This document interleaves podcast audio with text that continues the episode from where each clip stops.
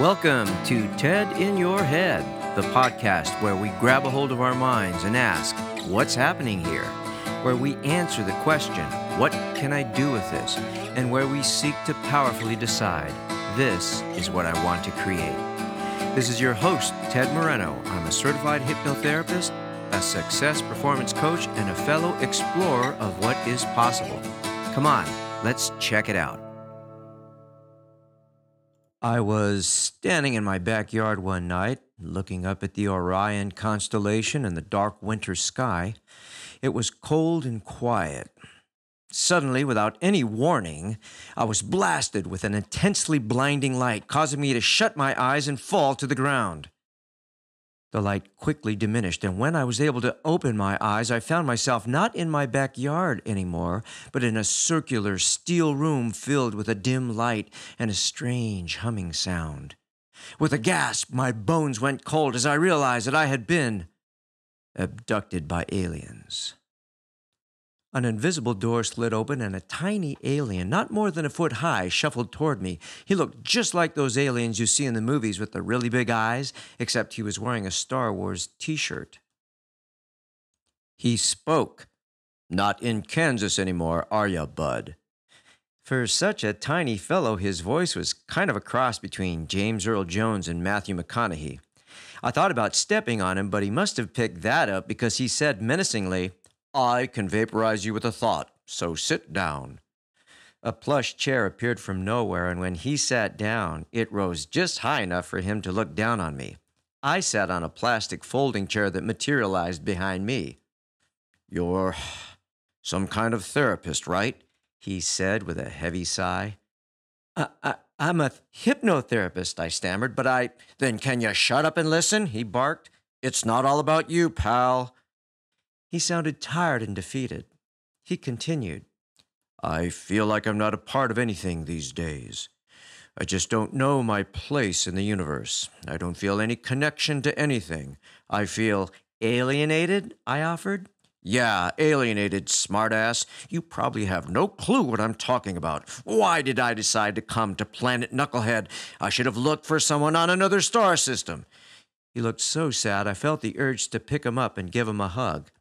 Touch me and I'll have you probed, punk, he exclaimed, now sounding like a cross between Darth Vader and Clint Eastwood. Okay, calm down, I replied. Look, I do have a clue. In our culture, alienation is a big problem, especially this time of year.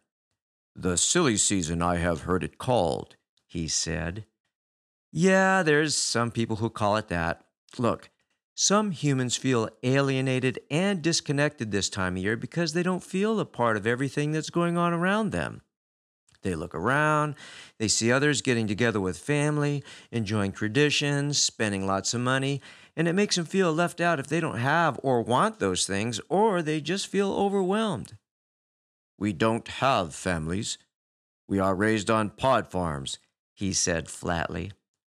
Bummer, I said. Yeah, Real bummer, he replied. I travel this vast universe from galaxy to distant galaxy. So much space, so little life, chunks of floating dust balls, gas clouds, stars being born, dying. What does it have to do with me? I'm a speck. All this technology, all this science still doesn't keep me from feeling alone, apart, and like there is no meaning to it at all.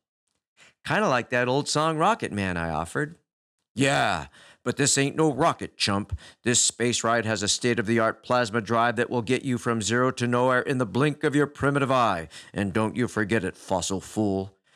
Just relax there, big guy, I said in my most soothing hypno voice. The point is that we humans have been dealing with feelings of social alienation, loneliness, and detachment since societies were created especially in our modern age. We have a lot of philosophers, guys like Karl Marx, Kierkegaard, Heidegger, and even Pope John Paul II have dealt with this issue. You seem knowledgeable, human, he said kind of grudgingly. Nah, I'm just good with Wikipedia, I replied. Look, consider this. If you're looking for meaning, you may never find it. Like you said, it's a big cold universe out there. Dust balls and nebula, probably don't mean anything by themselves. But you are a part of the universe that can think, and you can make it mean something like beauty or order or intelligence. You know, you're kind of like humans in that. Careful, he said menacingly. Don't compare me to a species that has just come down from the trees. Sorry, I said, trying to be really careful not to piss him off. As intelligent beings, humans have in common the need to make meaning. But I don't think there's any meaning out there aside from the meaning we choose to create, which is good, right? Because then we can make things mean whatever we want them to, as long as it supports us in being who we want to be, which I assume is the best we can be, or happy or content. Of course, who you want to be is also determined by you. Hmm, he said pensively, rubbing his little alien chin. I continued. Once you decide on a meaning that resonates with you, then you can connect with other people or beings that feel the way you do. Then you're a part of something and not so, you know, um, alienated. Look, I'm sure you have friends, don't you? I am in touch with some of my podmates, he said with faraway, gigantic eyes. Okay, so why not develop a better relationship with them? Then maybe they can become your family. I read something once, and it went like this Rarely do members of one family grow up under the same roof or pod. I mean, it's all about finding some connection, right? Finding somebody you can feel a part of or something you can feel a part of. Interesting, he replied. Continue. So you can make your life mean whatever you want, whatever floats your ship. I mean, you really can create connection with whoever you choose or contribute to whoever or whatever you choose.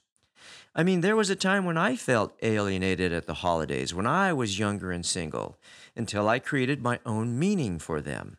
I've also created my own meaning for my life, why I'm here, and how I should live it. Now that's my meaning, and I own it. He bowed his gigantic head. I see now that I have chosen to isolate myself in the empty darkness surrounding the stars, planets, and nebula. So did I at one time, I exclaimed. Now I've chosen to be part of a family. A female companion and two smaller but very loud females. Uh, yeah, it's called a wife and two kids. Hey, how'd you know that? I have the ability to travel from a distant galaxy, transport you to my starship, but I'm not smart enough to Facebook you? He was kind of a sarcastic bugger. Right, I said. The point is, your family can be anyone who you feel the desire to share a part of yourself with. I mean, look at you and me. We've connected, haven't we? Indeed. You give me things to think about, human, surprisingly, for a life form obsessed with keeping the coffee grounds out of the kitchen sink. Hey, I'm only human after all. My condolences. It's time to zap you back to your dwelling, human. Then I'm off. Your culture's holiday music is having a negative impact on my cognitive abilities. Wait, I jumped up. How'd you find me? Where'd you get that t shirt? What's your name? Google. Spielberg gave it to me. The name? Unpronounceable to you. Translates to Great things come in small packages. You're pulling my leg. I said it, I meant it, and I'm here to represent it. Hasta la vista, baby. In the next blink, I was in my backyard again, the Orion constellation staring down at me hard and bright through the crisp night sky. Who would have thought? Beings from the other side of the cosmos feeling disconnected and alone. Guess it's a small universe after all. To read the blog version of this podcast, go to tedmoreno.com slash aliens. Thank you for listening to TED in Your Head. This podcast has absolutely nothing to do with TED Talks, TEDx, or any other TED except me, Ted A. Moreno. Thanks to Dimitri Rosti for his help in producing this podcast. For more information about me and what I do, you can go to my website at tedmoreno.com. Please connect with me on Facebook, LinkedIn, YouTube, Google, Pinterest, Tumblr, and Twitter. And finally, remember what T.S. Eliot said We shall not cease from exploration And the end of all our exploring will be to arrive where we started and know the place for the first time.